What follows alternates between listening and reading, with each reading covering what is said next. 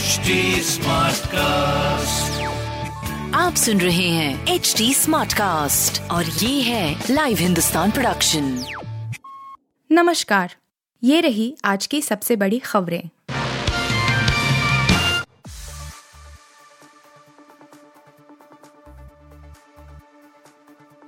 घंटों तक बंद रहा व्हाट्सएप यूज़र हुए परेशान अब रिस्टोर हुई सेवाएँ।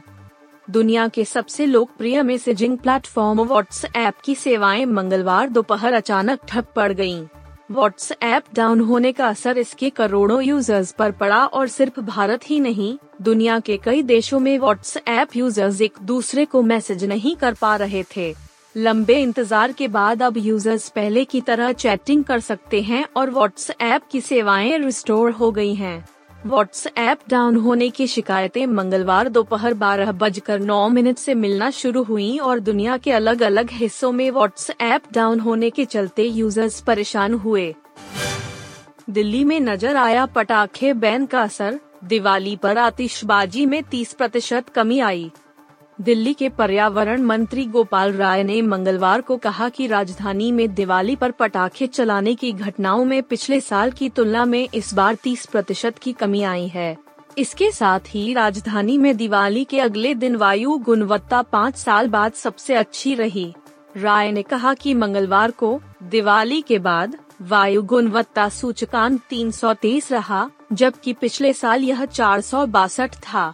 उन्होंने आज 150 मोबाइल एंटी स्मोक गन की शुरुआत की। इससे संबंधित कार्यक्रम से इतर राय ने संवाददाताओं से कहा कि दिल्ली के लोग इस साल दिवाली पर बहुत सतर्क थे। आज प्रदूषण का स्तर पाँच साल में सबसे कम है। गोपाल राय ने कहा कि राजधानी में उनचालीस स्थानों पर एंटी स्मोक गन लगाई जाएँगी जहाँ वायु प्रदूषण ज़्यादा है।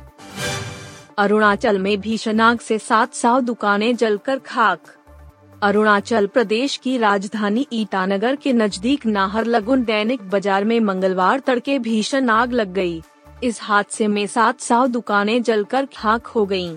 पुलिस अधिकारी ने बताया कि आग लगने की जानकारी तड़के करीब चार बजे मिली उन्होंने बताया कि यह राज्य का सबसे पुराना बाज़ार है और ईटानगर से करीब 14 किलोमीटर दूर नाहरलगुन में अग्निशमन केंद्र के नज़दीक स्थित है व पुलिस ने बताया कि संदेह है कि आग दिवाली के उत्सव के दौरान जलाए गए पटाखों या दियों से लगी।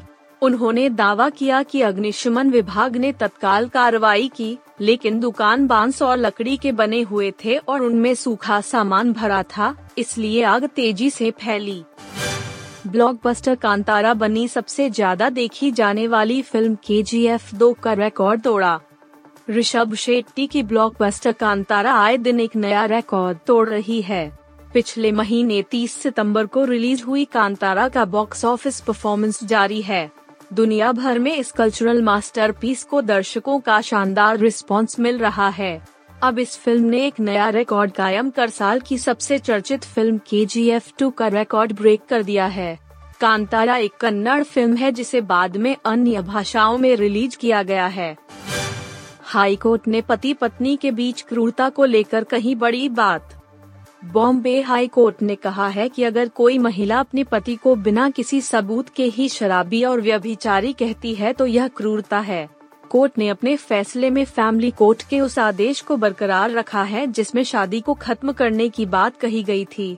जस्टिस नितिन जामदार और शर्मिला देशमुख की डिवीज़न बेंच ने 50 साल की महिला की याचिका खारिज कर की दी। अपनी याचिका में महिला ने पुणे के फैमिली कोर्ट का आदेश निरस्त करने की मांग की थी। नवंबर 2005 में फैमिली कोर्ट ने आदेश सुनाया था। महिला की शादी एक आर्मी के ऑफिसर से हुई थी। हाई कोर्ट में मामला था, इसी बीच पति की मौत भी हो गई थी। ऋषभ शेट्टी की ब्लॉकबस्टर कांतारा आए दिन एक नया रिकॉर्ड तोड़ रही है। पिछले महीने 30 सितंबर को रिलीज़ हुई कांतारा का बॉक्स ऑफ़िस परफॉर्मेंस जारी है। दुनिया भर में इस कल्चरल मास्टरपीस को दर्शकों का शानदार रिस्पांस मिल रहा है। अब इस फ़िल्म ने एक नया रिकॉर्ड कायम कर साल की सबसे चर्चित फ़िल्म के जी एफ़ टू का रिकॉर्ड ब्रेक कर दिया है। कांतारा एक कन्नड़ फ़िल्म है जिसे बाद में अन्य भाषाओं में रिलीज़ किया गया है। आप सुन रहे थे हिंदुस्तान का डेली न्यूज़ रैप जो एच टी स्मार्ट कास्ट की एक बीटा संस्करण का हिस्सा है। आप हमें फेसबुक ट्विटर और इंस्टाग्राम पे एट एच टी या podcasts@hindustantimes.com पर ईमेल के द्वारा सुझाव दे सकते हैं